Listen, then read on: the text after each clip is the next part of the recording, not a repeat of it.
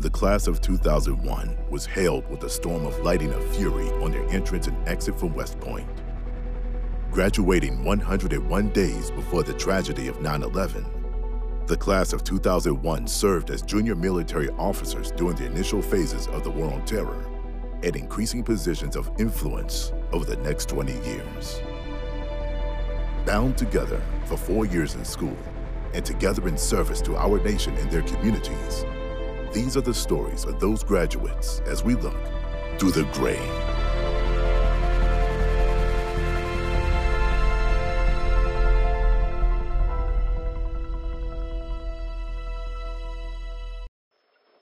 On this episode of Through the Gray, we'll be speaking with Jeff Fuller.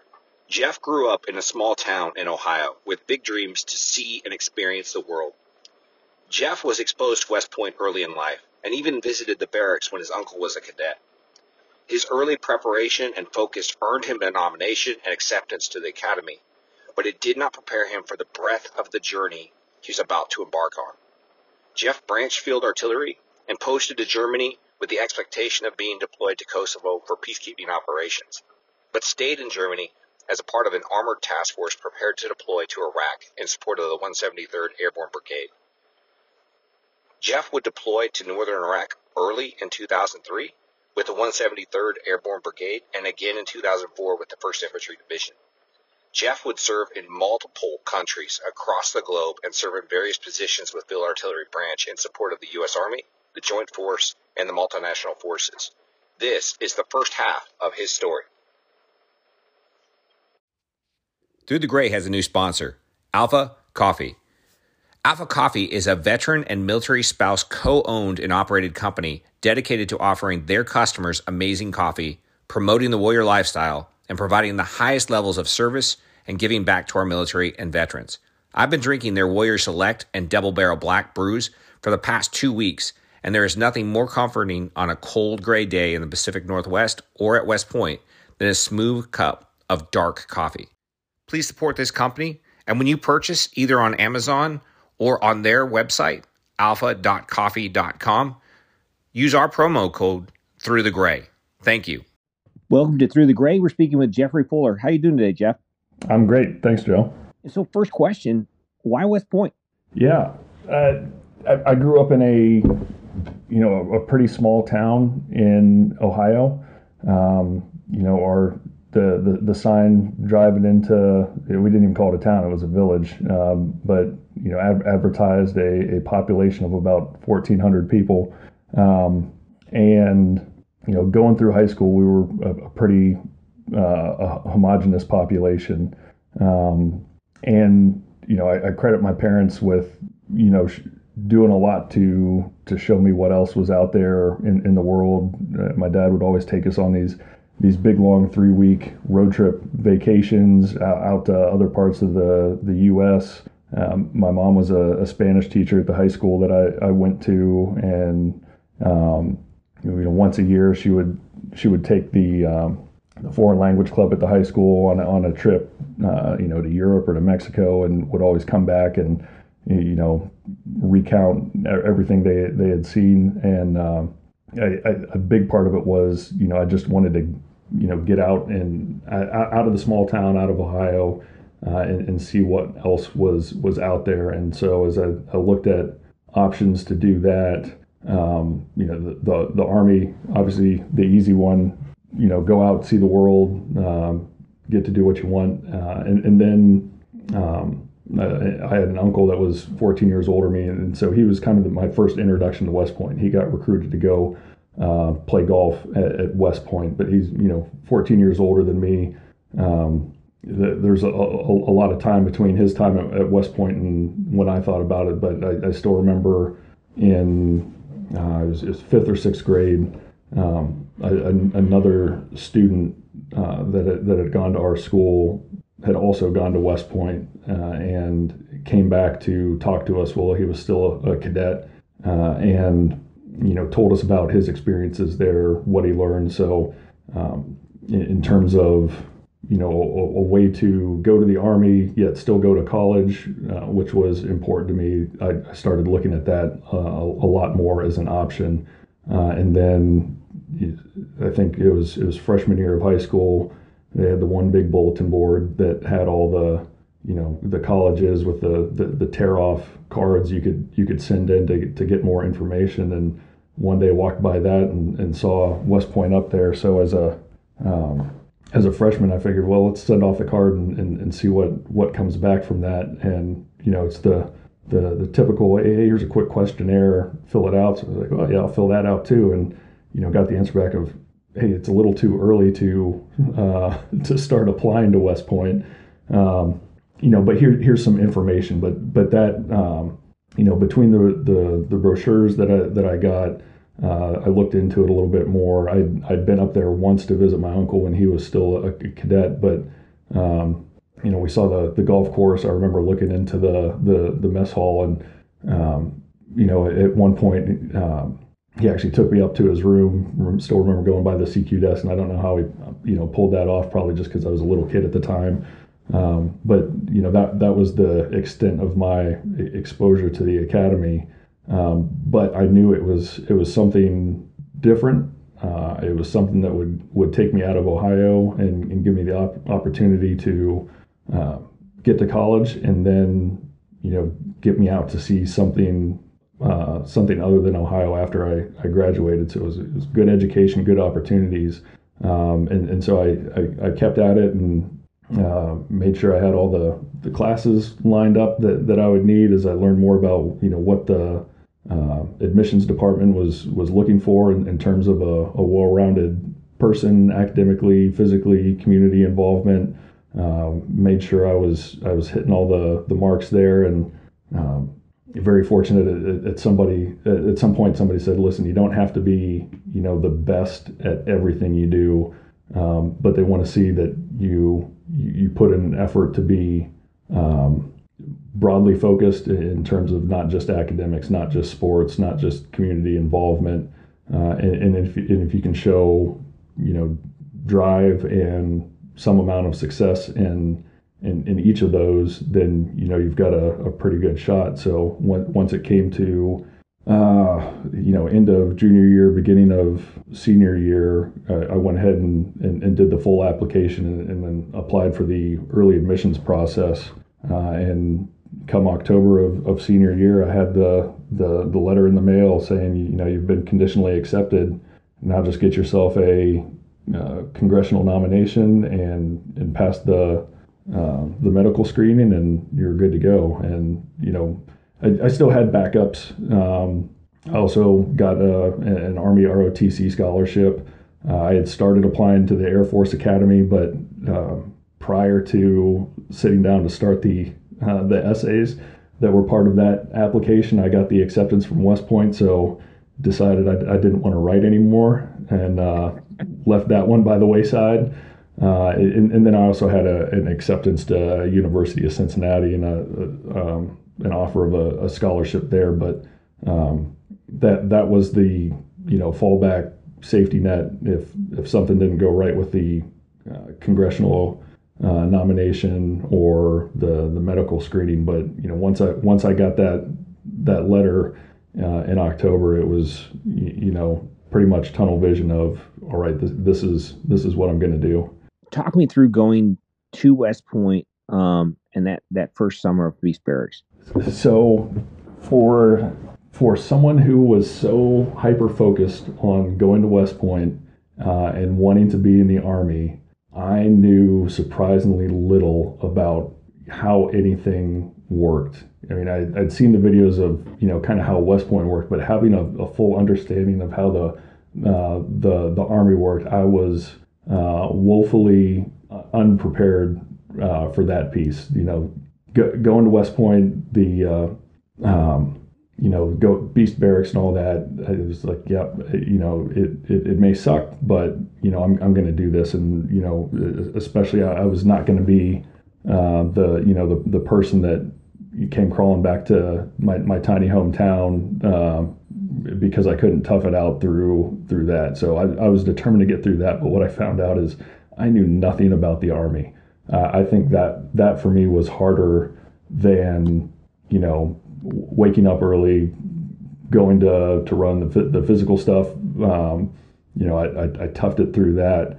Uh, what I what I kind of struggled with was just understanding how the army worked, and I, I still remember, you know, we had to memorize all the and, and be able to describe all the the army ranks. And, and at, at one point, you know, asking my B squad leader the question of, you know, I, I, knew we came in, we got commissioned, we started as a second lieutenant. I was under the impression uh, prior to Beast that you know, if, if you didn't go to West Point, you could still follow the same career path. You just had to go through all the enlisted ranks before you could get up to to, to second lieutenant.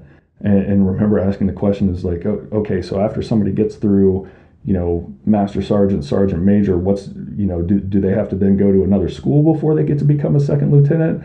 Or, is it just a you know an automatic? That's the the next promotion, and, and you know the look I got. Um, I the fact that I asked a question like that in in Beast Barracks, um, I, I, think I was lucky that the squad leader was just so dumbfounded by the fact I would ask a question like that. Um, was you know is, is, is what prevented me from just getting mercilessly hazed uh, for for any amount of time. But you know through the you know the support of classmates, it, that that was kind of the you know getting the answer that was like all right, maybe I need to look a little more into this army thing in terms of, you know, people would ask me what I wanted to do, my my my knowledge of, of what the different branches did, a, a fair understanding of artillery, uh, and, and, so I kind of gravitated towards that because that's what that's what my uncle had done. Um, but I was also thinking chemical corps, but that was based off of you know something I had seen in a movie years before, not understanding what a what a chemical officer does, uh, anything like that. So I I think the the the the biggest learning curve for me was hey, you made this decision kind of blindly, uh, not having any idea what you do on the back end. Maybe you've got to really buckle down and memorizing Schofield's definition of discipline was, was easy. It was, you know, figuring out what the Army actually did um, beyond my, my, my few and shallow touch points with it prior to getting to West Point. So, what part of that experience, whether it was Beast, whether it was Buckner, whether it was CTLT, when did you really kind of grasp the scope, or was it after you were commissioned that you really started to grasp the scope of how big the army is and how big its mission is? Yeah, I, I think the you know when it really really kicked in was was probably during the the academic year once that started and once we got to start having regular interactions um, with our professors who were all military officers who would regularly tell us about you know their experiences in the army you know uh, across all the different branches um, and, and getting to hear some of their experiences as you know platoon leaders as, as former uh, company commanders um, that that first year of um, intersession uh, when we got back from from Christmas when we you know did all the uh, the map reading, some some basic planning, and they they brought uh, more NCOs in uh, to talk to us about it. That that's when I you know really started to grasp what it was that that, that we would be doing, and then that just continued to build, uh, you know, throughout our time there. So it, it was never a uh, you know question of of is this what I want to do. It, it was okay. Now I need to learn more about it so I can figure out exactly what I want to do because it's it's um, you know there there are some choices in, involved in that uh, and I wanted to make sure I made a you know an educated decision on what I was going to do uh, after West Point in, in terms of um, in terms of the Army and then you know CTLT uh, which I did the summer uh, prior to to Cow year you know, really kind of solidified that and, and, you know, getting to go out and be a part of uh, a, a, unit was, um, if I wasn't sure before, I was definitely sure after that that, yeah, this, this is the, the, the, the right choice. You know, fortunately, I, I got to go to an, artillery unit, which was what I wanted to do. Um, I had to do it at Fort Sill, which which wasn't necessarily my, my first choice for for location, and was always envious of the people that would come back from, you know, CTLT in Alaska, Hawaii, Germany, uh, elsewhere.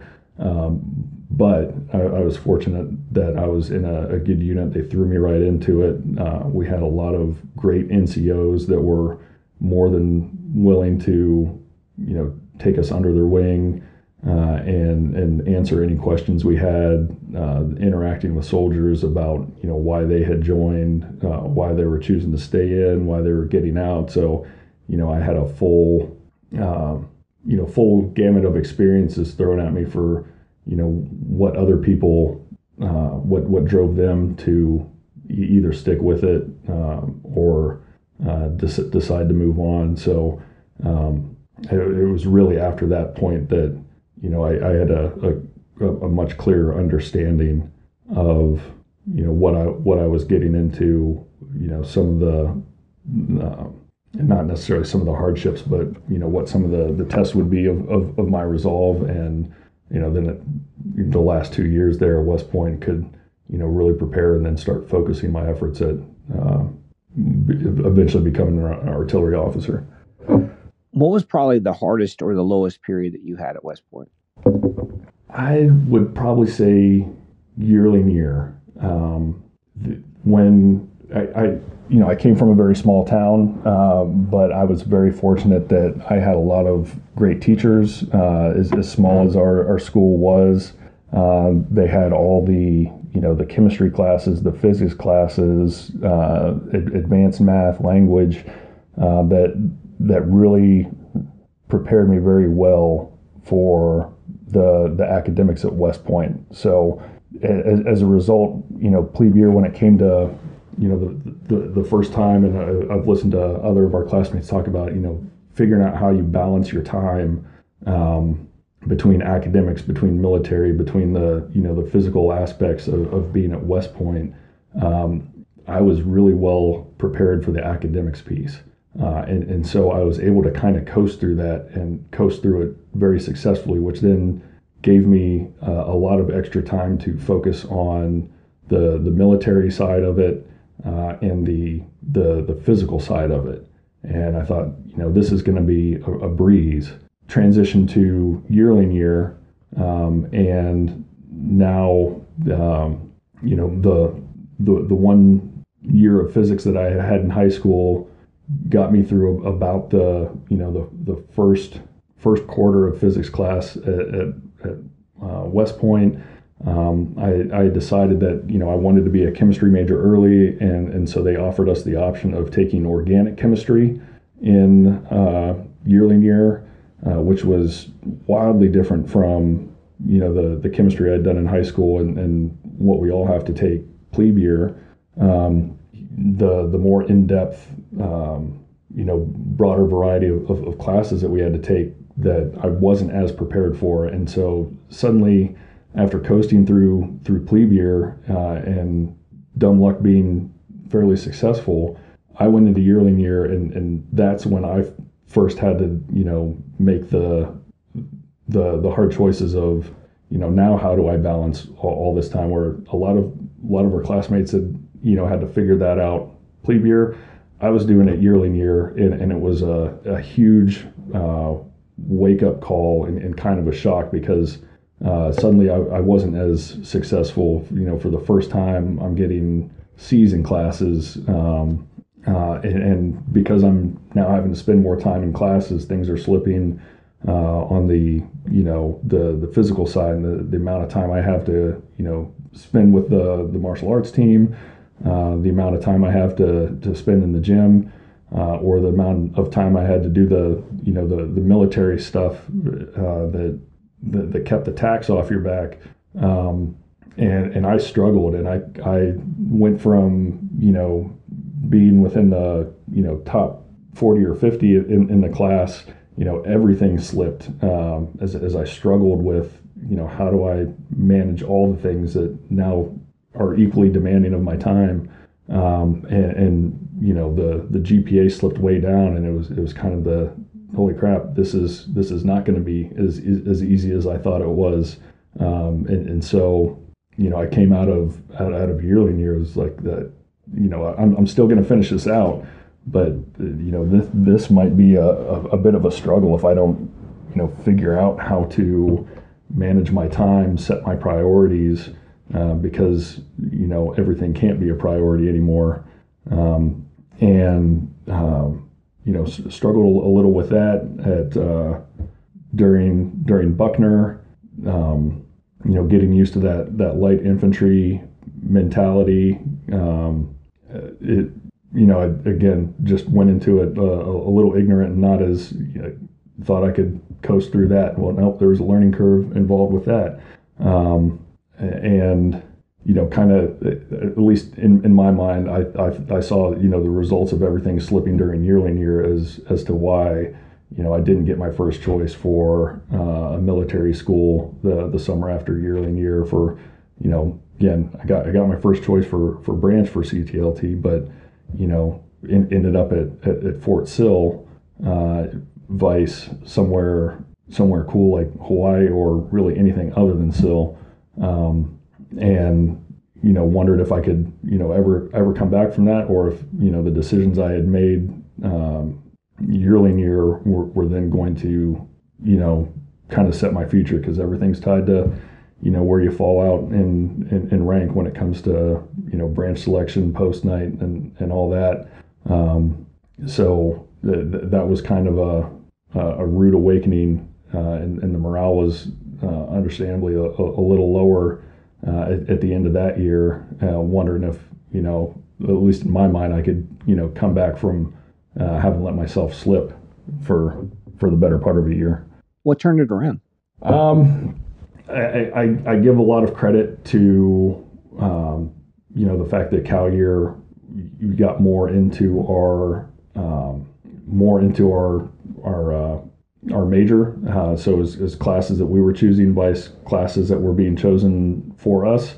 Um, but on the academic side, at, at least, um, it, it, was quantitative chemical analysis. Uh, Dr. Biaglo um, and uh, my, my buddy in that class, uh, and still friend to this day, Jason Burris, we were, we were in that class together. Um, and I, I, I, realized that I, I, prior to that, I had never asked for help, you know, with, with anything. Um, and to, to this day, I can't figure out, you know, the why behind it, but I was just determined, you know, I was going to do this on my own. Uh, and in that, that class, we are getting up to our, our first big test. Um, Jason had gone out the night before uh, and was, you know, extremely hungover in, in class that day. Uh, Dr. Biaglo would always offer, uh, you know, or started offering prior to a test because um, it was it was a two hour, a, a two period class. Um, but the the academic portion, if we didn't have a lab going on, was you know just the the first hour. So most days, you know, you, you got that second hour back. But he would always offer to stay behind with uh, with anybody prior to a test and and work through um, anything you needed to and, and review for the, the, the test ahead. So that day, you know, I I was like, nope, I'm you know getting my hour back to my myself. Jason was like, I you know told me he's like I, I could barely stay focused during during the class, so I'm I'm going to stick around for the second one. Um, and um, that that evening, he uh, he hit me up. Uh, we were in the same barracks at that time. Came downstairs and was like, "Hey, I stayed for that second class. Let's let's go over the you know the notes that Dr. Biaglo gave me. You know, as as we prep for the test." And so he sat down and worked through that with me. Um, and, and, showed me everything. And, and what we quickly learned was the secret was that Dr. Biaglo, in, that prep session, for anybody who was willing to put forth that, that little bit of extra effort eh, or, or ask the question, uh, he worked through the test problem during that prep session. Um, and, and so that was that was kind of the you know open the door to oh like here here are some some professors that are you know, proactively offering the the help to anybody who's willing to take it. Um, so I started going to all those those prep sessions, and my my grades started coming back up, and I was able to extrapolate that, you know, I could do the same even if they weren't offering it, but all the professors were were willing to. You know, if if you were wanted to sit down with them and, and spend the time, they would give you everything you needed to to be successful. That there was a, a huge support network out there. Um, that that was willing to to help you out and and so you know that really got my my grades back on track um, and you know kind of gave me hope that you know you just have to ask for it. It's it's not that hard. There's there's people here that want you to uh, succeed and, and don't want your life to be difficult the, the entire time. What was the best moment or the best memory? Um, I, I mean, there's, I, there, there are, are several, and I, I, I don't think I have a, you know, anything that stands out as, you know, this is the, you know, the, the best time that I, I had there. You know, I, I look back very fondly as, you know, Cow year, once we got settled in our, our, our companies, uh, after the scramble, uh, and, and, really found you know the the core group of friends. You know, first among those being Jason Burris, now Dr. Burris. Um, the um, you know just the I, I, I, guess kind of the, the the moments away from the academy, away from you know the the academic life that we uh, you know just kind of figure out uh, as as we went, whether it was you know hey let's this weekend go down and, and barbecue down at uh, at South Dock and just you know spending a Saturday relaxing and hanging out down there, or you know hopping on a train going to uh, to New York City.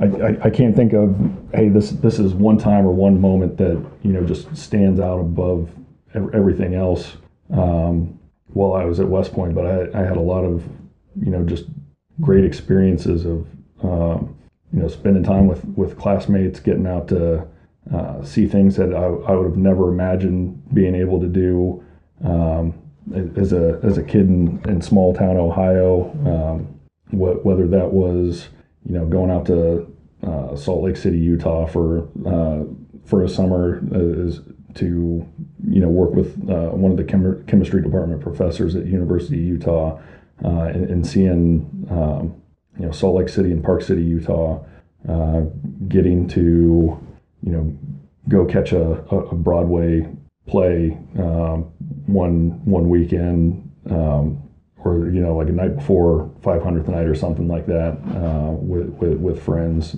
Just the the experience itself and you know the the opportunities that being at West Point offered for a, a small town kid from Ohio um, was the you know the the best part about being there. So graduation, uh, selection of FA for a branch, and posting to Germany. Talk me through your experience at uh, the officer basic course, and then uh, going to Germany.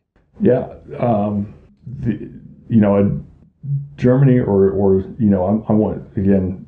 I don't know if it's a, theme of trying to get as far away from Ohio as I as I I could. Uh, it wasn't anything bad there that I, I, was trying to avoid. I just, you know, knew I wanted to see as much as I could while the the army was willing to to let me do it. So, you know, one of the things that was was driving me to to do better academically and just across the board at West Point was, uh, you know, I, I, wanted a shot at one of those those overseas assignments uh, and and not Korea, uh, given given the option. Um, my, my uncle, his his first assignment had been in uh, a different part of Germany uh, with with the artillery, and, and so that was kind of what I knew as a, a possibility. So I was, you know, I was bound and determined to make that happen, and, and got one of the last slots for, for first ID in Germany on um, on post night. Um, got got to OBC, uh, and and I think that that was you know similar to when I went to Fort Sill for for CTLT um, you know, solidifying, you know, the, you know, wanting to be, uh, be in the army, um, that, that kind of solidified for me, you know, my, my choice to, to, to be artillery. Um, did did well at uh, all the classes uh, that that were there. Uh, wasn't wasn't shooting for, for honor graduate, but we got to the, the end of it and and uh, I, I, wasn't the honor graduate, um, but learned that hey, this is something I could fairly easily pick up. It was a lot of a lot of math uh, for the artillery part, and then the the creative side with the the fire support. Um, you know, clicked with me. I, I like that. Had had some great uh, OBC instructors uh, while we were there, and was was doing well. But then, you know, while while most of us were at, at OBC, you know, 9/11 hit, Um, and I, I, still remember being in the, the, the, basement of Snow Hall. We were on a, a, a break uh, from class, and there was a little bookstore slash cafe where we'd all go hang out and you know grab something to eat and the, at the time we could, or you know just get out of the, the classroom and uh, was browsing something in one of the aisles and uh, somebody pointed at the TV that they had running up there, and you know we saw the plane had run into one of the towers, and you know initial thoughts were, man, that's a that's a, a terrible accident, and uh, how, how could something like that happen? And then uh, while we were you know there watching it still on break, uh, the second one hit, and that was the realization that this you know this this wasn't just a, a, a random terrible accident. This was was something intentional, uh, and you know, from from that point on, you know, the we, we first got back to the the class, and um, you know, everybody was talking about it, but it, it still hadn't really, uh, you know, what exactly had happened hadn't worked its way through through everybody yet. But I remember by the um, by the end of that day, because you know, we were in the fire support phase of the uh, the OBC training, and, we had a an amazing um, uh, captain and major uh, in the in the form of Dave Flynn, who had who had come to OBC to teach out of uh, you know from being a, a, fire support officer in the, the Ranger Regiment, um, and you know sat us all down and you know gave us the the hard talk of hey if if, if it wasn't clear what you've signed up for and and what this job requires of you before uh, it absolutely is now uh, and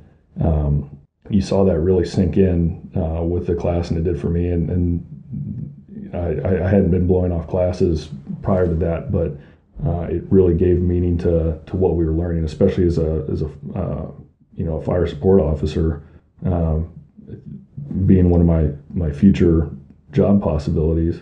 Um, you know, just the the intentionality that that brought to everything we were doing there um, because we knew that there was a good chance. And even before we left, some people already knew that we're, you know, going to 18th Airborne Corps or somewhere like that. That you know they they were showing up and they were deploying right away um, to Afghanistan. But just the uh, the the rigor that went into the classes and, and seeing kind of everybody uh, across the board. Uh, up, up their game uh, from students to instructors because um, you know b- before that you know the the basic assumption was you, you'll go out and do your army time. Your your biggest test every couple of years was going to be an NTC rotation, uh, and and that was the the main you know litmus test for uh, how you did as a, as an officer. Um, the, the the the stakes of what was going to be the test in the in the future went went way up after that. Did that tone from the the basic course did that carry over when you went to Germany? Did you feel it the same it, the same it, way when you hit those units? I, I, think we all showed up, but then quickly realized uh, because Afghanistan was the only thing going on at the time, uh, and, and so we got to Germany, and Germany did not have the the same mentality. Afghanistan was a was a light fight. Uh, up to that point, you know, initially when they went in, they didn't take any artillery with them, um, and and so then being a uh, a mechanized artillery officer in, in Germany uh, that, that wasn't airborne, wasn't light. Um, it, the it, it kind of faded away, and yeah, we kept tabs on what was going on over there, but it was um, the you know the general understanding was you know that is not that is not Europe's fight, and it's definitely not a a heavy fight. Uh, so at, at, that time in Germany, and one of the reasons I still wanted I, I, wanted to go there in the first place is because that's where everybody was rotating over to Kosovo, and Kosovo being the really the, the only game in town prior to to 9/11, uh, figured it'd be a good opportunity to get some some real experience, and you know credit a lot to to General Abizaid who left us to eventually become the the first ID commander, uh, and and and seeing some of the reports at West Point of you know things his division was doing in, in Kosovo. Um, but yeah, we you know we thought that well, one nobody thought Afghanistan would last as long as it did, and we are kind of resigned to the fact that we're, we're not going to get pulled over to that, and it'll probably be done. Um, you know, before we'd ever get the opportunity uh, to go somewhere else to to do that. So uh, it, it, for for us, it, it kind of fell back into the um, well, okay, we, are we're, we're going to go through all our tables. We're going to we're going to do our training, uh, and at some point we'll get a, a, CTC rotation at, at Hohenfels. Uh, but that that's kind of the and we you know we'll we'll probably go to Kosovo at some point, but we're, we're probably going to miss out on the, the the bigger fights. So there's a little bit of resignation with that, uh, but at the end of the day, you know we we still had a mission and you know, we were we were going to do it and we were going to do it well because one that's what we were getting paid to do, but but two we you know had that just that professional pride of. Uh, right? If, if, if I can't go be the uh, the best combat officer in, in Afghanistan, then uh, you know we're, we're going to be the you know the best non-combat officers we can in in Germany. Um, so the yeah the like I said the, the focus faded away, but then you know we, we start getting ready for a uh, our, our rotation over to Kosovo. Uh, and and that that brought a little purpose back. Now, vastly different mission. We knew that you know, as artillery officers, we were probably going to be more along the lines of um, uh, effects type officers because that's that seemed to be what uh, most of our uh, or the the older lieutenants that had been on a Kosovo rotation before uh, ended up doing, especially if they were fire support officers. We knew if, if we were back in the artillery battalion at, at that point you know, we'd, we'd do a more platoon leader role with some, uh, you know, presence patrols out, out, through the towns, things like that. Um, that that's that's what we started preparing for, uh, and I, I, was over there with, with Jim Gifford at, at the time as our our other classmate, uh, and and we were spending up and, and getting ready for that, and um, it was it was about a, a week I think a week before the the mission readiness exercise that everybody was going to do in uh, in Grafenwehr or at Hohenfels, uh, and I got pulled into the uh, the office um, with the uh, you know the captain that was running our fire support detachment in Vilseck at that time. Uh, we we had just gotten through um, our our battalions, our uh, armor companies. Um, big Calfex that we were doing, which was a a great experience. You know, I I was out there being a, a, a real FSO, uh, calling in mortars and artillery as the uh, as the tankers moved moved along the the range, and uh, you know in, in, engaged the pop up targets. But it was it was, it was just a, a, a, great event. So I was still loving what I was doing. Um, but they called me in, and, and uh, about a week after I'd gotten done with that, and one of the other battalions had gone through, and they said, "Hey." Things didn't go so well for one of the other FSOs. Uh, he, he's getting getting moved, and uh, you and Lieutenant Gifford are are now going to uh, get moved over to um, to to new companies, and, and, these were companies that weren't lined up for the the Kosovo mission. They were they were staying back, uh, and I was I was devastated because you know one, once again you know the the the one one fight or one show that I, th- I thought I was going to get to be a part of uh, now now wasn't going to happen. And uh, the good thing was I got to do a, a second um, uh, a second live fire iteration, but at, at, the end of the day we were bummed. And as, as, as, we as we dug into it more and found out the why behind it uh, and, and why this one battalion task force was was not going to Kosovo is because they had picked up the intermediate ready task force mission for for Europe. Um, so they were on standby as, as, a, as a heavy force to go anywhere Europe needed to to, to react to contingencies, which you know, we thought, you know, okay, what, what contingencies are we going to have to deal with in, in Europe uh, at this time? Uh, and, so we, we pushed back a little on that bit on that, and the answer we got was, well, things are starting to you know bubble up in Iraq. There, there's a possibility that you could you, you know you might be uh, having to go to Iraq, so they want to make sure that they've got um, they've got fire support officers. Um, so you and Jim are, are going to stay back with that. while the rest of the brigade, you know, goes to Kosovo, and he was kind of laughing like, yeah, right. Like they're gonna they're gonna send a a, a single, you know, the, still back in the days of everything was a, a division fight uh, or you know a brigade fight at the at the least, but you know typically the army wasn't sending uh, at least to to big events. You know, division was a unit of action. So we're like, yeah, right. They're going to send a a random battalion task force to to Iraq without a division headquarters uh, under or over top of it. Uh, and, but then, you know, a, a, few months after everybody left for, for Kosovo and we were kind of back there figuring out what to do with ourselves, um, the the talk about that picked up, and so uh, you know it, it, was it was kind of neat that you know Jim and I were really left to our own devices on you know running our our fire support teams and, and training them up while everybody else was gone, uh, and and we we got pretty creative. Um, I, I, think we enjoyed the the downtime. Oh, may, maybe about a month, and then then we got bored. So uh, he and I kind of got together and like, okay, what what what should we be doing, um, and then you know, how how can we do it?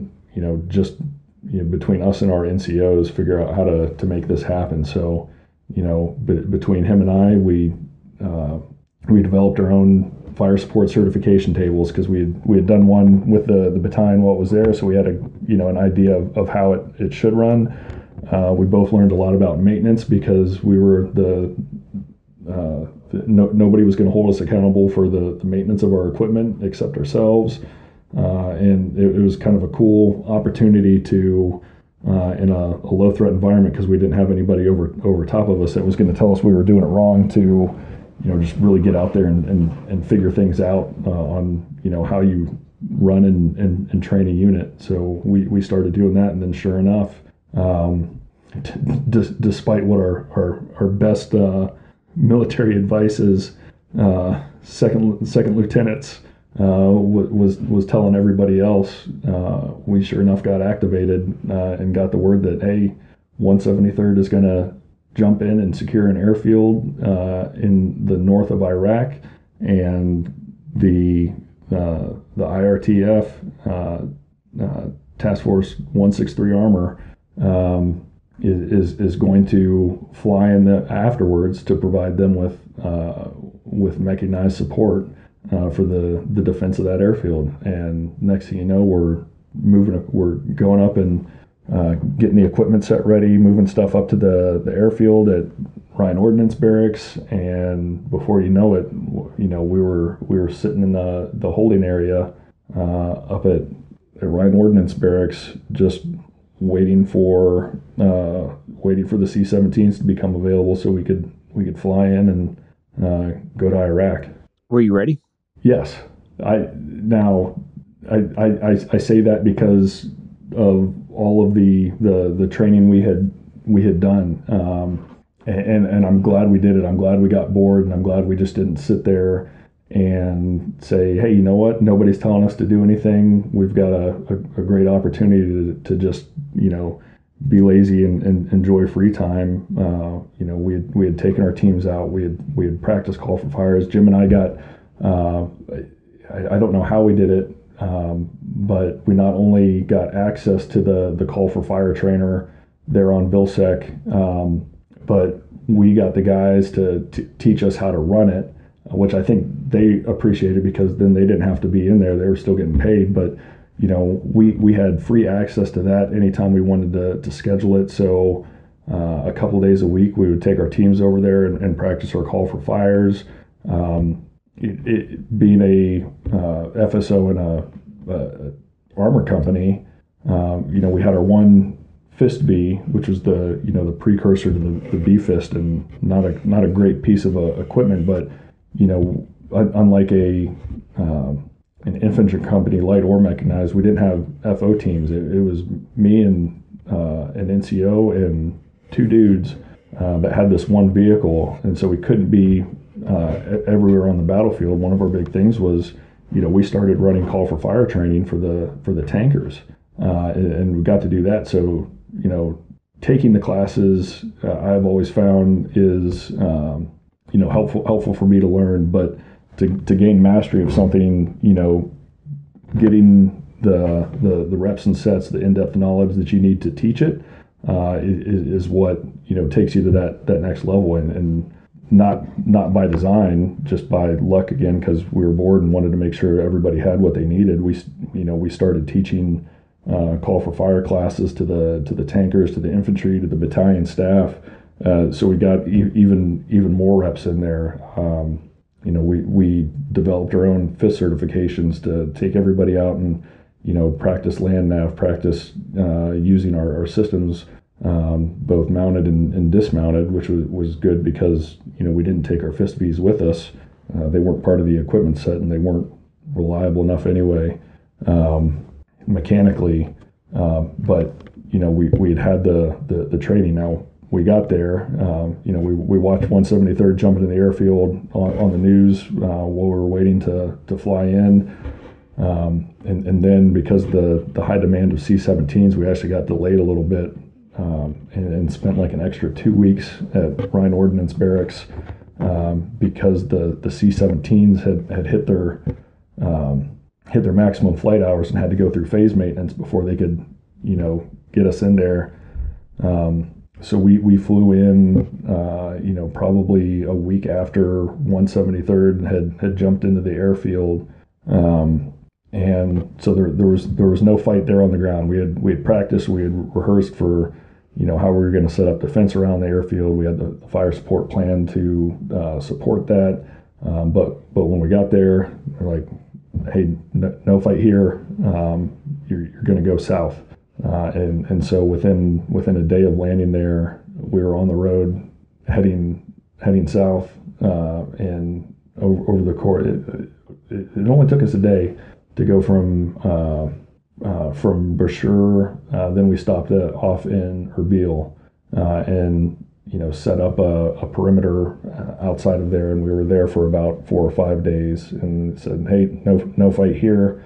Uh, the the special ops guys have have this area taken care of, and we were up in Kurdistan as well, um, and, and, so there was there was no resistance uh, that we faced by the time we got there, uh, and so like keep going south, and uh, we got back on the road, and next place we landed was uh, was Kirkuk at the airfield there, and um, and that's where we ended up setting up shop. But again, you know, we were still now we're on the border of with you know, between what's traditionally Kurdistan and, and what's Iraq, but it was primarily Kurdish. And, you know, the, these weren't people that were, were trying to, um, to get rid of this or trying to preserve a regime. They were very excited that uh, uh, Saddam was no longer in power uh, and uh, had a had a big desire to to get back to, to normal now it, could have been a, a, a pretty big fight because as part of our time there, you know, we went out and set up some TCPs in the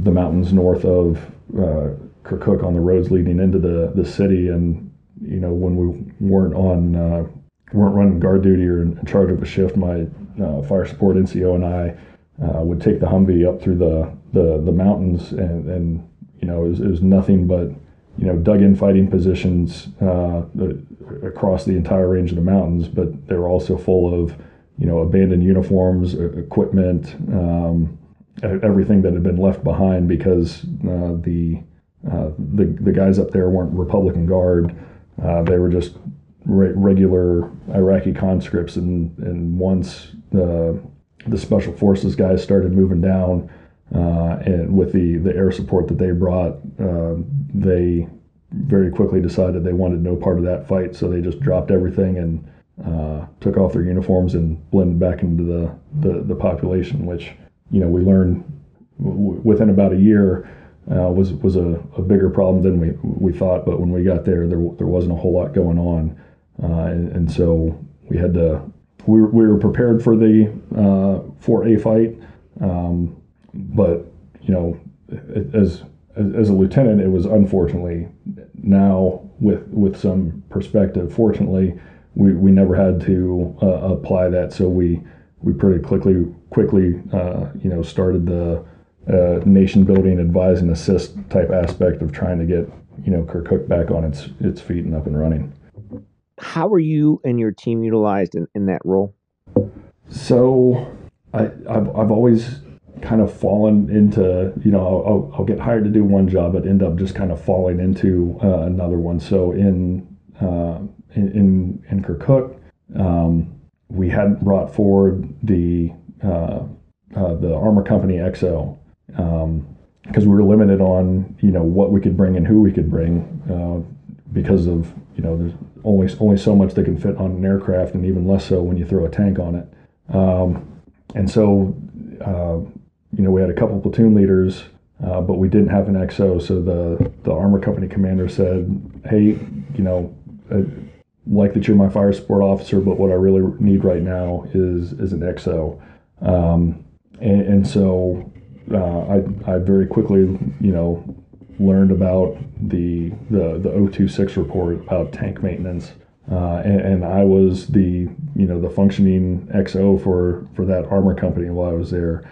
Um, oh, Jim, who was with the uh, the infantry company, um, they had a lot more people with them, so they had a, a bigger pool to choose from. He ended up uh, going out and he was running um, badging for uh, contractors that were going to be working within the the, the Kirkuk government building. Uh, so he he started setting that up, and you know, Jim and I were only there for uh, for for four months. And this is pre stop loss uh, stop move days. Um, everything was still a little more fluid. So after we had been there about four months, uh, our battalion commander, who was now back from from Kosovo, called forward and was like, "Hey, I've got you know some new lieutenants that uh, need to get fire support time, and the the two lieutenants you've got um, need to get their their platoon time. I'm gonna switch them out, and that's that's all it took. And everybody said, "Okay, uh, we'll." We're, we're good with that, uh, and and so you know as, as we were starting to to to figure out you know what uh, what needed to be done to you know rebuild and reestablish the the Kirkuk government, um, and, and, they started pulling around for you know who has any kind of special skills. So, you know, Jim and I are you know thinking through like, well, we've had a you know we've got chemistry degrees, we've got nuclear engineering tracks because uh, we were both both chemistry majors. Uh, you know, they're basically pulling for anybody who had any kind of uh, special skill or expertise, and then trying to figure out where they would line them up with a um, you know, a, a, government official from Kirkuk to, to help advise and assist and, and be kind of the liaison back to the Army of uh, where assistance was needed. So that, that, that was starting off, but Jim and I never got to see that, that come to fruition. And, you know, that, that battalion um, n- never got to see how they were, you know, fully utilized in that, that uh, partner building capacity because uh, because we were in, in short order put back on uh, C-17s and, and sent back to, to Germany so we could move down to Bamberg and become platoon leaders. Now that wasn't the last time you'd go back to Iraq. No, not by a long shot. uh, yeah, so we, we got we got back. Um, the the unit had just gotten back from Kosovo. Jim and I had a little bit of time. Um, he actually he he had the, um, rescheduled his wedding twice because um, he had it on the, on the books to, to go back and get married. Uh, and, and, then word came down that, hey, we're going to Iraq. Uh, and then we waited up there for a little bit and they said, well, maybe not.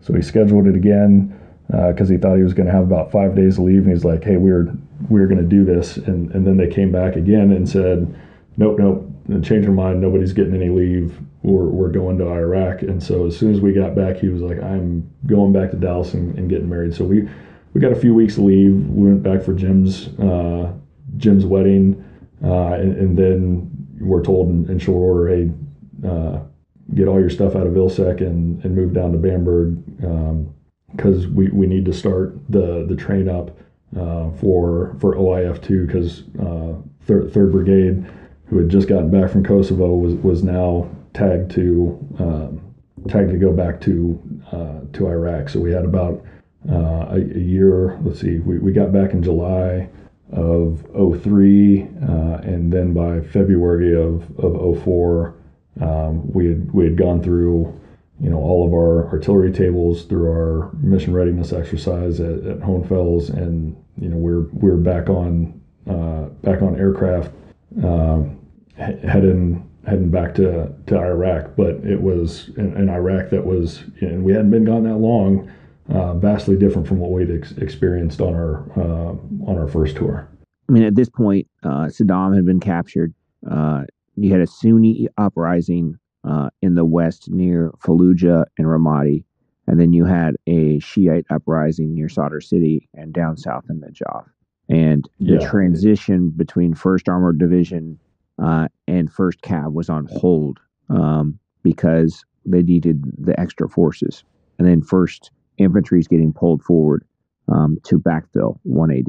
Yes, uh, and and you know we we we we saw it. Um, you know, looking back, you you could kind of see the uh, the the writing on the wall. Uh, it, it- in fact, you know, when when we left with the IRTF, uh, General BB Bell, the uh, USAREUR commander uh, at, at the time, uh, came down and talked to us at the railhead, uh, and you know talked about what we were doing and how important the mission was, and said, you know, it, you know, this, uh, you know, you're you're a you're a ready task force designed for a specific mission. Expect to be gone, you know, weeks, not months. Well, during OIF one, you know, once we got to, to Kirkuk and, you know, there, there wasn't a, a fight and, you know, kind of the logistics of maintaining an armored task force um, that far away um, that wasn't really doing anything. At, at one point, you know, we were getting ready to redeploy. We had done all the um, all the loadout planning. We had the, the airfield right there. Uh, and we were ready to start putting stuff back on planes and fly it back. But uh, General Odierno, as the, the fourth fourth ID commander, had, had come through. His talk's been a, a, about a week of time uh, in, in Kirkuk, and um, the the night before or the, the day before we were supposed to start loading planes to head back, uh, it came down that hey, you know, we're, we're we're not saying that you're you're not going anywhere, but um, you know we've we've gotten word that there's there might be something going on in this little town called Hawija, um, about 30 kilometers down the road from where you are. Um, your task, you know, the we, we need the task force to send a, a presence patrol uh, that night out to Hawija, go look around, check it out, then come back and you know continue getting on planes and, and get out of here. So we're like, okay, okay, you know, one one last one last mission. Um, and this was the opportunity for for people to get out and, and do something different. But you know, we had the the scout platoon out front. We had a platoon of Bradleys, uh, a platoon of tanks. We had the mortars with us, um, and it was just supposed to be you know a, a, simple trip down the road, drive around the town a little bit, see what see what was going on, uh, then we'll come back and get on planes. And um, about ten kilometers outside of Fallujah, uh, where you know hadn't been any any gunfire or anything, um, you know, for the the two months leading up to that. Um, the, the, you know the, the scout platoon got got ambushed. Um, now it what what those guys that ambushed that scout platoon were were thinking because I, I think it ended up being you know maybe about five guys um, with a um, with a, a, 240 that had been um, you know configured to be mounted on, on a tank with a gunner system, uh, but they had you know strapped a, a two by four block of wood to it to make a, a butt stock, and you know they, they opened up on the the scouts, and um, one one uh, one soldier uh, was was was wounded, uh, nothing bad. Um, you know what ended up being fine, but you know we, we had somebody shot, um, and, and then what what followed was you know the the the biggest ad hoc Calfex that I had ever seen. Um, the uh, the Bradleys caught up uh, and they set up a, a, support by fire position. The uh, the platoon of tanks came up. You had a platoon of tanks, a platoon of Bradleys. Uh, we didn't get the the mortars involved, with my which my uh, FSNCO was livid about at, at the time. Uh, and they just opened up everything they had because these were a bunch of people that, that had been itching, itching for a fight the entire time. Uh, and, and now somebody had given them the chance and, and they let loose with everything they had. And next thing you know, uh, Apaches show up uh, and, and they're firing on this, you know, this little compound. Uh, and then A-10s uh, came out of nowhere because we had, we had JTACs with us and A-10s are doing, you know, strafing runs on this little building um, it, it, it was it was amazing to see, uh, but um, again, I feel bad for those guys that, that thought, hey, here's just a couple Humvees rolling down the road. Let's let's get them because uh, they had no idea what was behind them. uh, and they they just leveled that place. But we went out to Hawija. Uh, you know, we, we kind of circled up outside of the town after that. Uh, got our one injured soldier uh, medevaced, um, and you know the next morning did a, a, presence patrol. And after what had happened the night before, the, there was there was nobody that was going to do anything uh, to to that convoy as it rolled through the town. Uh, and we went back, but once we got back, they said, "Hey, um, you know, based on what happened, uh, we don't think now's the right time to to pull uh, the armored forces out of out of northern Iraq, uh, you're, you're going to get a. We'll, we'll, make a decision again in a month. Uh, and at the end of that month was was when we got told, hey, you're, you're going back to Germany, um, and th- that battalion ended up doing a full year in, in Iraq after we left. Because about the time we were leaving, the the new decision was, well, let's wait another three months and, and, and see what's going on. But that, that, that's a that's a very roundabout way of, of, of saying that when when we went back in OIF two, um, we were no longer in in Kurdistan.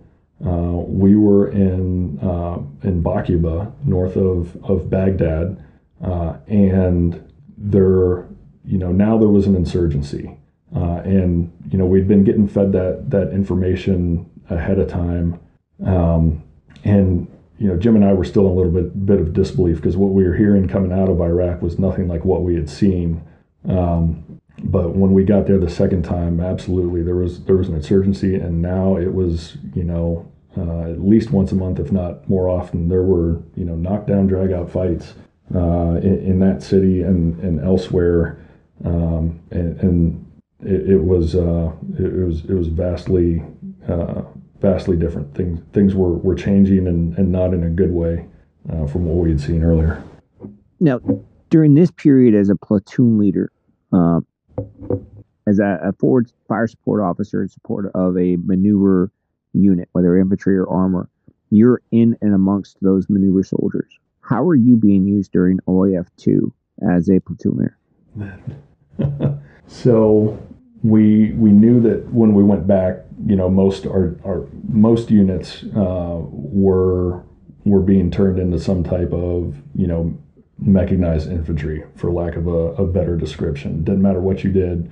Um, the the need and you know just the the terrain of, of getting through towns um, that that's what was needed at the time to you know really canvass the entire area and so as, we did our mission readiness exercise going for that, everybody was training to take your uh, artillery platoon and employ it in a uh, you know a, a motorized infantry uh, manner.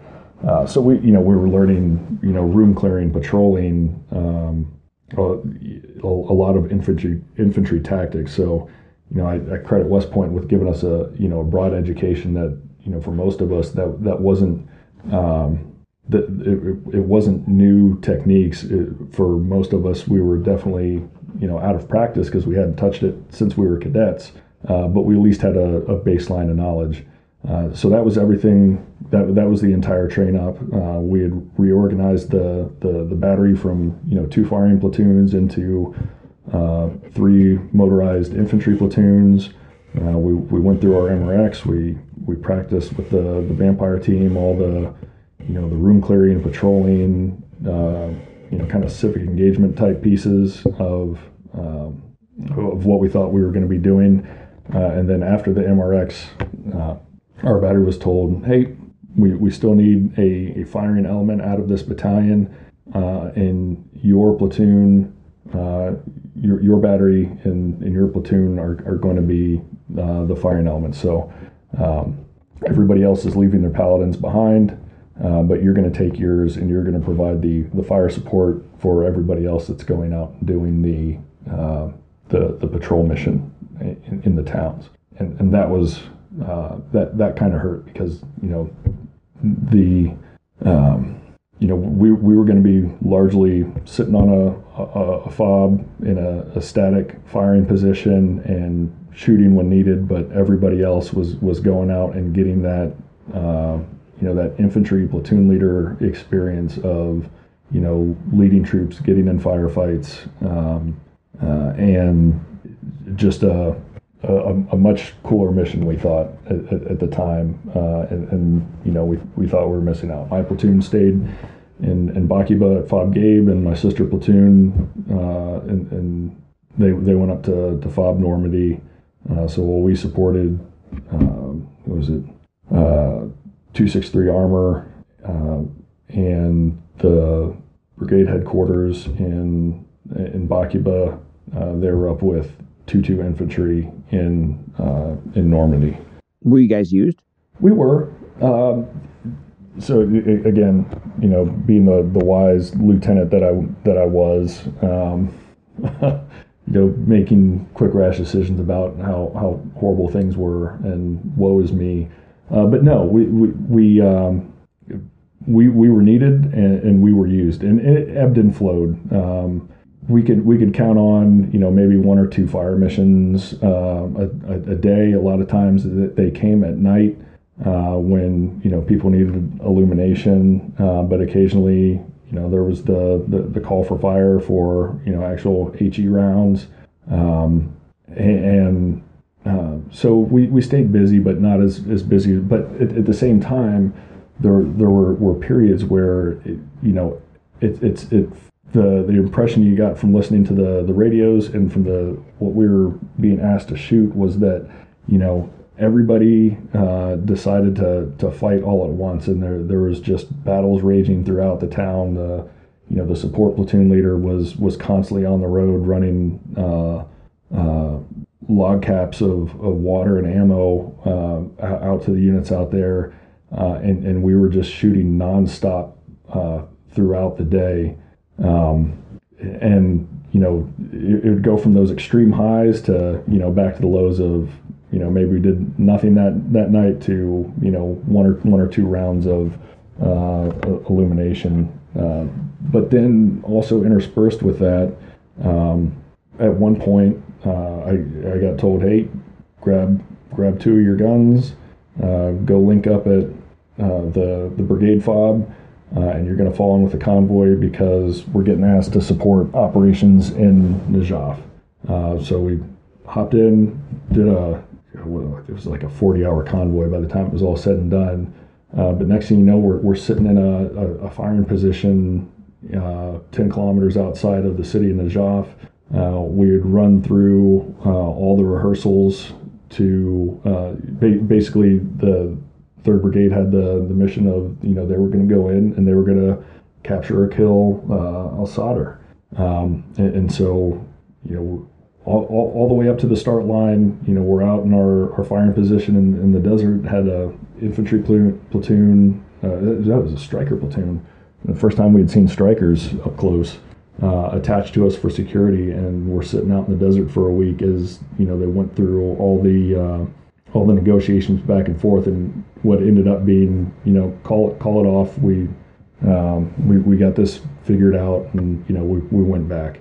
Um, and shortly after that, it was it was time for me to to give up my platoon, uh, and then I became the uh, the HHB XO and, and kind of had to find my way uh, there with that. But um, about the time I was getting comfortable in, in, that job and what my daily routine was, um, all of a sudden I got called up to the the battalion TOC and told, um, "Hey, we need you to go back to your platoon." And I said, "What happened to the platoon leader?" Uh, he's like, "No, he, he's just on his R and R leave, and he's not going to be back in time." Um, but we're we're spinning up again. Uh, this time it's uh, it's for Fallujah. We're providing a task force in support of Operation Phantom Fury.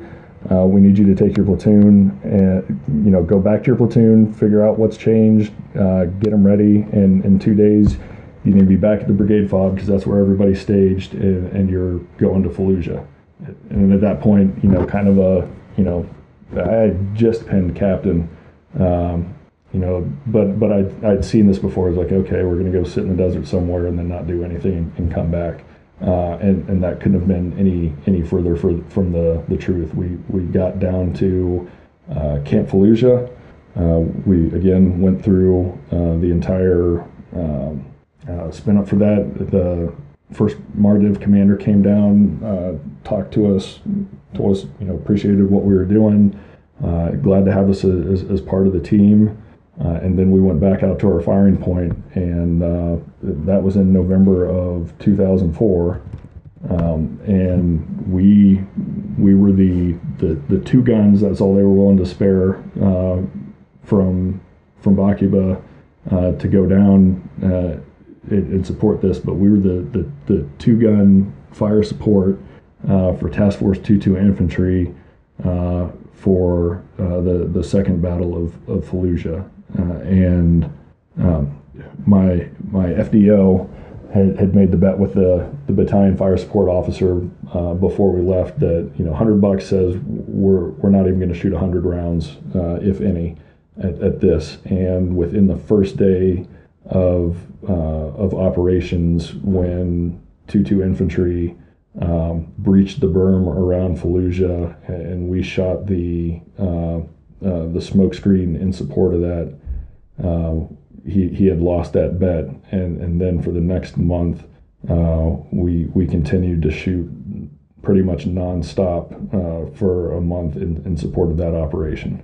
So those two guns, like, what is the Paladin adding to that fight um, that is unique that the Marine Corps? I mean, the Marine Corps has close uh, close air support with Harriers. They have uh, Cobras. Um, they have a lot of assets. What are you bringing with the with your 109s?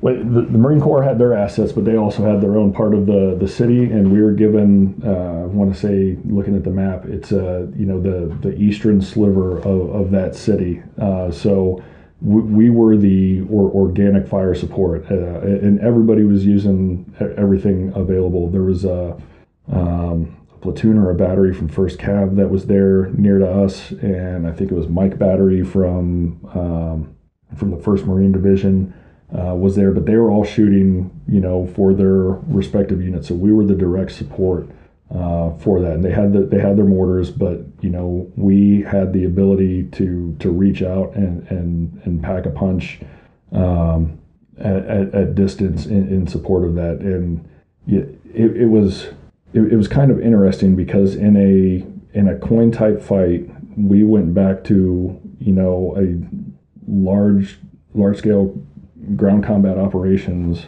um, um, type tactics uh, when we did that. So whereas before the, the you know fire support was you know pre- precise locations uh, for for finite periods of time, this this was what we had learned about at at OBC uh, with with uh, firing in support of maneuvers, suppressive fires, um, uh, providing smoke for obscuration and screening, um, coordinated illumination missions. It, it was a it, it was a full on fight, and it was you know what what what I didn't get validated in, in terms of, of training at OBC and as a as a fire support officer in in OIF one, I I you know, here was the the first real application of, of what I had learned, you know, by the book, uh, and and how it was applied, and it, it, was it was it was pretty awesome. What was the mood for your for your your gunners?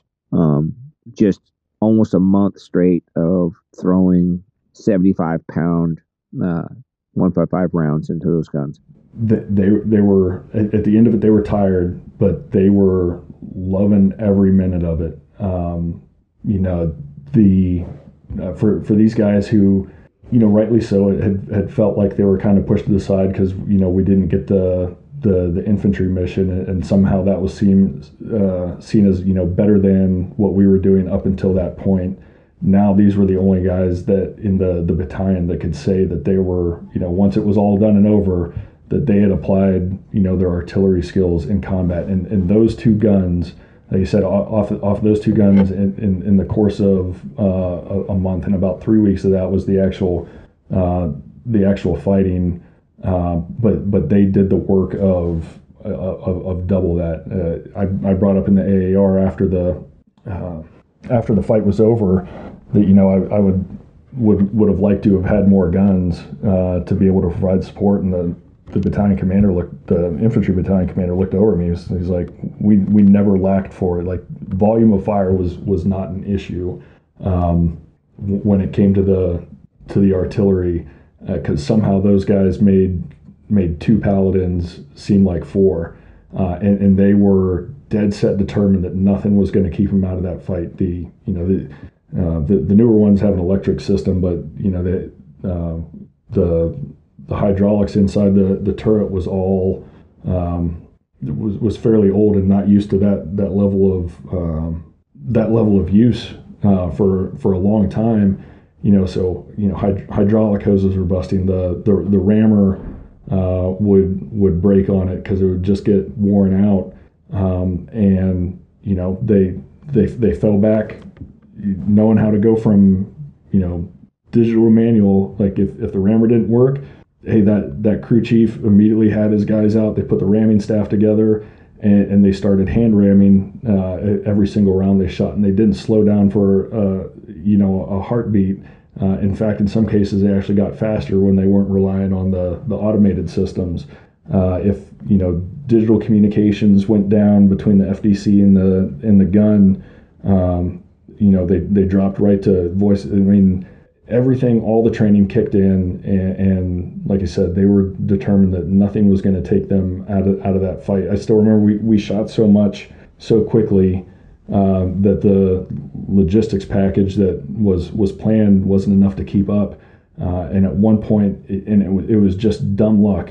Um, as, as we are getting ready to roll out, um, one of our battalion's uh, PLS teams had, had, been up there, you know, dropping something off for us, and, and um, like, hey, what do we do now? Do you know anything else you need from us? And I said, you know, it'd be great to have a, a PLS down there with the flat rack uh, why don't you just jump in this convoy with us? Um, and you know, they said okay. So there's there's a lieutenant that just reallocated battalion assets because um, he thought it'd be a good idea, and I, I got away with it. But the fact that I had that there when we started running out of ammo, I grabbed those guys up and it's like, okay, um, let's hop in here. We're, we're going to one of the other, uh, we're going over to the Marine battery. We're, we are going to find ammo to keep us in the fight. And, and sure enough, uh, we got over to the, the Marines and I said, hey man, I, I need 150 rounds to, to, to keep me going until my stuff shows up.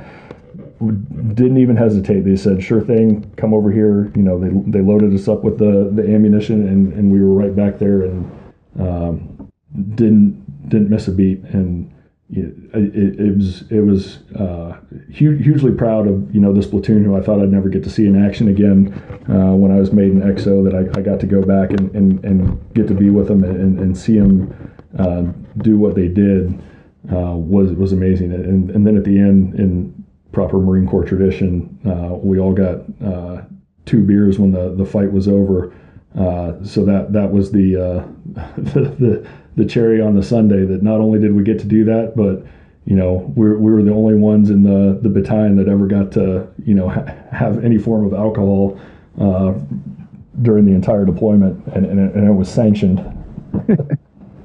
Coming out of that mission, uh, what was the remainder of that deployment like? Uh, so we we got back. I you know I had to go back to to to being in XO. I, I don't you know regret the the the X, XO time and all, but it, it wasn't as exciting. Yeah, the, there was you know kind of the once the adrenaline wore off of yeah okay, but I mean, I mean that was in November and we we uh, we redeployed in, in, March, so we didn't have too much time there, and, and there was plenty to keep us busy. Uh, we had to support the uh, uh elections, and so we had a big contingent of um, uh, ICDC at the time, the Iraqi Civil Defense Corps, that, that showed up that we had to house and feed, and so was the HHBXO had a, a, a, big role in that. I I usually passed my time by just going over and hanging out with the the, the mechanics, um, asking if I could help turn wrenches and, and learning about um, learning about maintenance. So I, I, was able to pass the time. But yeah, um, that that was the the high point, and it was it was you know nothing was going to compete with that afterwards. But but I came back, uh, you know, from that uh, absolutely, you know, re-energized and, and happy about the, the choices I had made in, in the army and, and what I was there to do. The conclusion uh, of your period of two, uh, OIF two and redeployment back to Germany. What was next? Uh, so you know, got got back from that, and you know, prior to leaving Iraq, I you know I knew my time was up, and I, and I didn't I didn't want to you know hang around trying to avoid that kind of low everybody gets, you know, going from from combat where you have a very clear purpose. Um, of, of what's going on and what you're doing to garrison life. And I've heard a couple of our other classmates talk about that. I was I was determined to uh, avoid that as much as, as possible. Uh, so I had I had lined up, you know, the the earliest reasonable career course class that I, I could get into. Uh, so we got back, and I only had um, uh, a, a, couple months. Um, I think we, we got back in March, uh, and then I PCS from Germany uh, to, to Fort Sill for the, the career course by by May. Coming back to the career course and the lessons learned, um, and then preparing uh, for your next duty station, reflecting on those experiences in Iraq, uh, what were the big takeaways when you were at the career course? Um, it, it I I had you know ex- extremely unique experiences in terms of an art, artillery officer that had gotten to do artillery, uh, and and I was very fortunate for that. You know, we, we also had a Marine in the uh, the the class who had been the you know the regimental FDO for 11th Marine Regiment when they initially pushed across the the border. So he he had done you know a traditional artillery job during the uh, uh initial invasion. Um, we we had you know s- several of the captains that had been fire support officers in Afghanistan, so they you know they could talk to you know doing the the fire support mission over there. But in terms of you know somebody who had gotten over gotten to go over and you know uh, not fire support, not motorized uh, motorized infantry, but done an actual artillery mission uh, in combat. I was, you know, one of one of two who could could say they had done that, and and so um, I, I think it helped kept me from helped keep me from getting too um, too jaded uh, about what was going on there or, or, what they were trying to teach. Um, and and I, and I saw that uh, you know a, a, lot across the board of you know one you know here's a, a bunch of you know, new captains that, that have been to combat and were being taught by the the schoolhouse instructors who hadn't been, and some of them because you know just circumstances of, of where they were when everything kicked off. They were at the schoolhouse and there was no way they were getting out. Uh, but there were also a few that you know had no desire to go there and were absolutely you know happy hanging out where they were, uh, and, and you know some of them had a chip on their shoulder against you know, a, a group of overly confident and um, boisterous captains who were talking about, you know, being in the fight. Um, and, and, so there was a, there was a little bit of uh, friction sometimes between the uh, the instructors and the, the, the students, but you know, a, a, lot of them had been motorized infantry. Uh, some were uh, had been you know, because artillery wasn't doing anything, so they became uh, bill payers if somebody needed a uh, uh, a battle captain or, or something like that at a higher headquarters. Uh, so there, there was a um, you know a wide variety of experiences, but not very many of them many of them lined up with what the schoolhouse was was then trying to teach us, which was you know traditional artillery.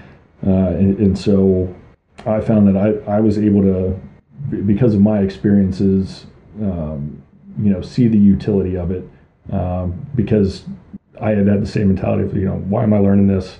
Uh, or, you know, why are we preparing to do artillery? We're just going to go to Iraq and be motorized infantry. Uh, and then I had actually gone to Iraq and, and done artillery. So, um, you know, I, I, I, was able to, you know, provide some, hey, yeah, no, we still do this, and this is what it looked like in Iraq. Yeah, it was a, um, it was a one-off situation that that wasn't happening every day over there. Uh, but at least it was some validation that this, you know, this stuff actually works and it's it's worth knowing.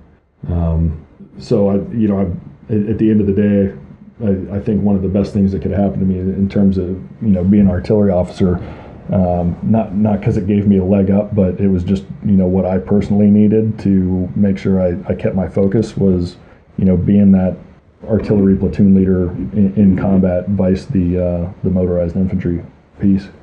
Talk me through the uh, the PCS to Hawaii and company command. Yeah, so the the branch manager came by. Um, you know, I, I, had already done one overseas tour, um, looking at the options, and I, and I, had also, you know, gotten married while I was at the the, the career course.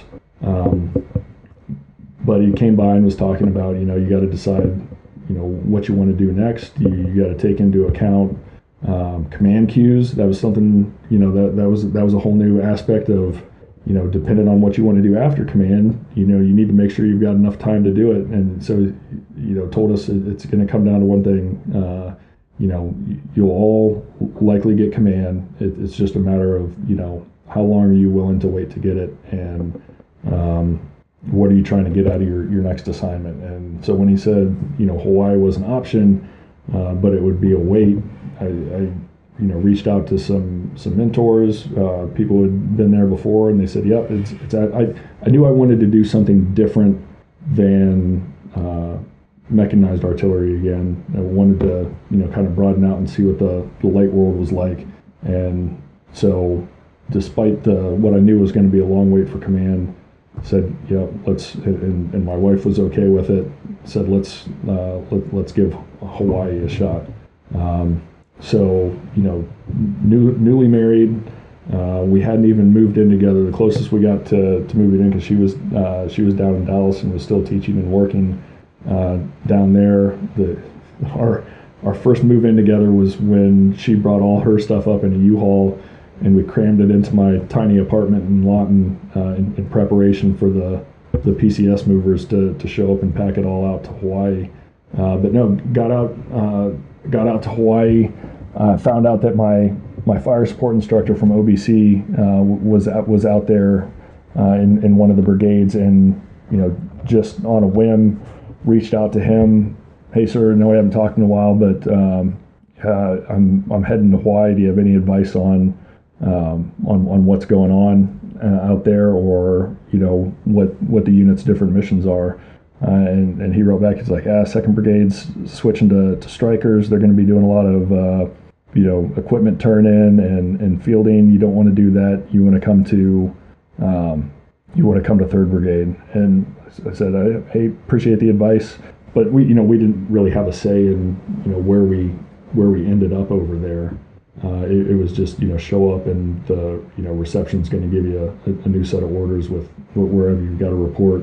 Um, the other thing I was looking forward to as a light is, you know, having been to Iraq twice, I want to want to see something different a, a, light unit, probably more likely to go to Afghanistan. And I know units from Hawaii had just gotten back from Afghanistan, so it, that also helped it. But I, I, I showed up there, uh, or before I even showed up there, um, again, email from our, our classmate Ryan Pietrowski, who was the, the S1 at the time of 227 Infantry, said, Hey, you're going to be our new FSO. Welcome to the unit. Uh, you know, a, a, little bit of catching up from our, our time in, in C2 at, at, West Point, but he's, you know, welcome to the team. It turns out that, you know, I, after I had made that uh, or, or, shot that email off to my old fire support instructor, he then went and uh, pulled some pulled some strings and said, "Hey, this is the."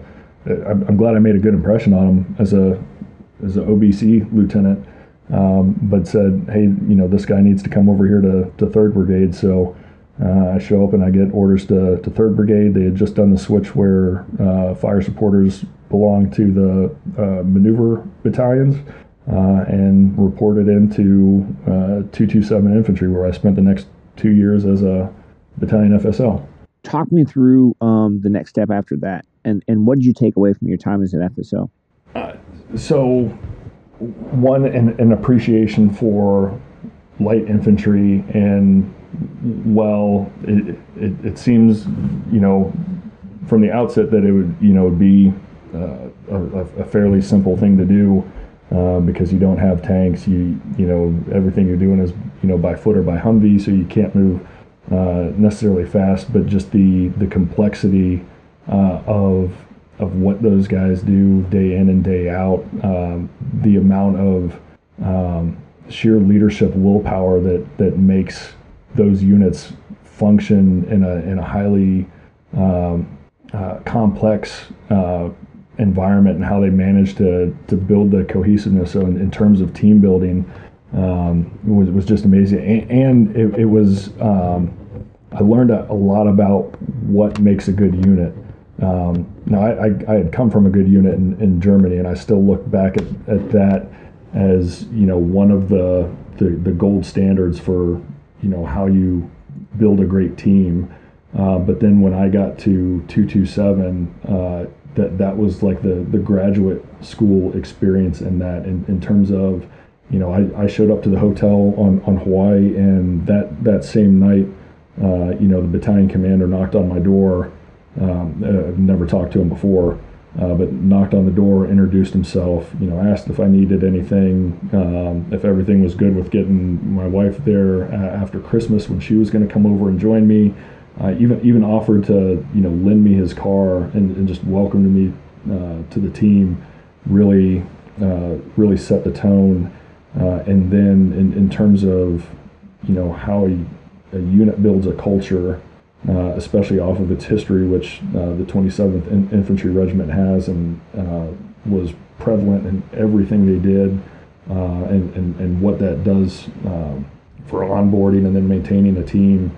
Um, it, it was great. And, and, then also the the, the challenges uh, and I guess learning to expect more out of myself uh, from that because we got a uh, spoiler, you know, we didn't get to go back to Afghanistan and got there and found out, nope, yeah, they just got back from Afghanistan a couple months ago, but they're on the patch chart for Iraq. Like, oh crap. Um, so here we go again. Uh, but got over there, and, and you know the things that were asked of me that at first glance seemed like were, were just going to be impossible to do. Uh, but then learning to, to rely on the team and, and just you know make make something out of nothing um, and it, because it was expected uh, not because they were trying to, to test me or um, or anything like that but hey you, you're a member of this team. We have we have we have trust in you. Uh, we're going to ask you to do hard stuff and we're not going to give you a whole lot of guidance on how to get it done.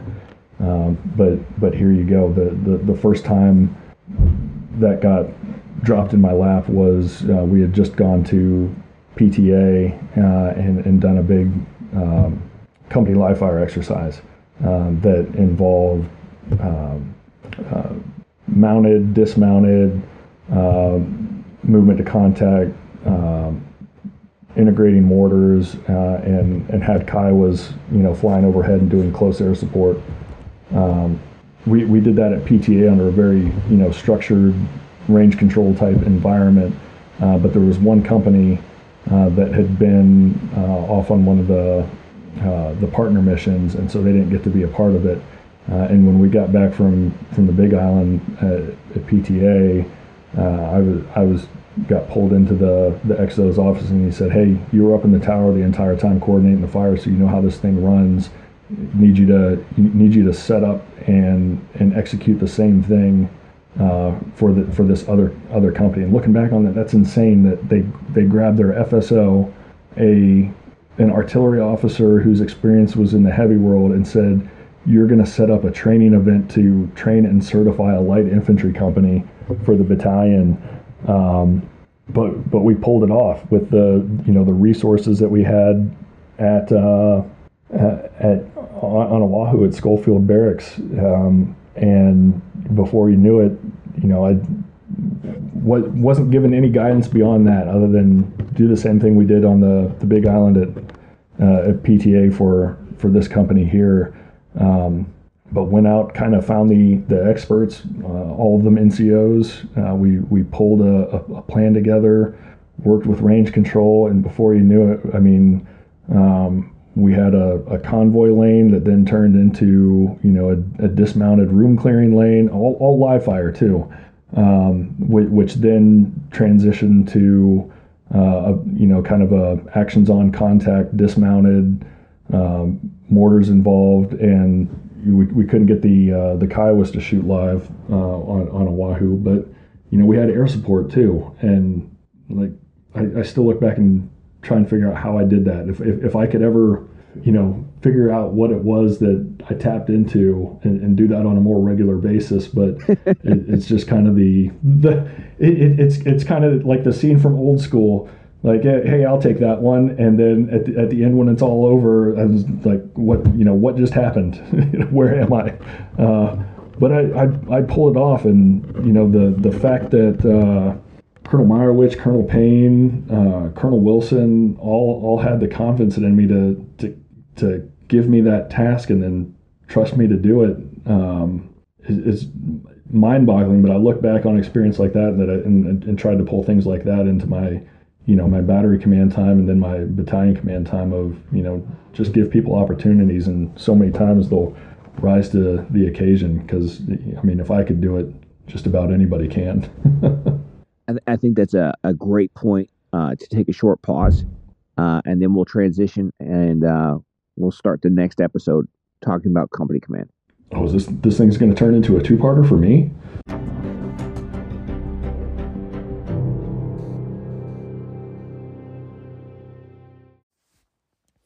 Through the Gray has its first sponsor, Urban Industrial Northwest. Urban Industrial Northwest is owned and operated by my childhood friend, Greg Hostetter. Greg and I grew up playing in the woods and hitting each other with sticks. I joined the military and Greg joined the trades. We both love the outdoors and the Pacific Northwest. Please visit his site and see the amazing work he and his team are creating. Urban Industrial Northwest is a furniture and fabrication company specializing in handcrafted products using heritage lumber deconstructed by architectural salvage companies from structures dating back to the late 1800s to early 1900s. Everything from their powder coated hardware to their top selling reclaimed wood desktops are carefully constructed by their team in shop to create one of a kind statement pieces for your home and office needs. Check them out on their Etsy store, Facebook, and Instagram, or give them a call at 360 703 6936. And mention this ad for a 20% military discount on your order. And to top it off, shipping is free straight to your door nationwide. Urban Industrial Northwest, giving wood a third life from tree to structure to an awesome piece of furniture. Thank you for listening to Through the Gray. If you like this episode, please share with your friends and follow the podcast. We want these stories to be shared with as many people as possible.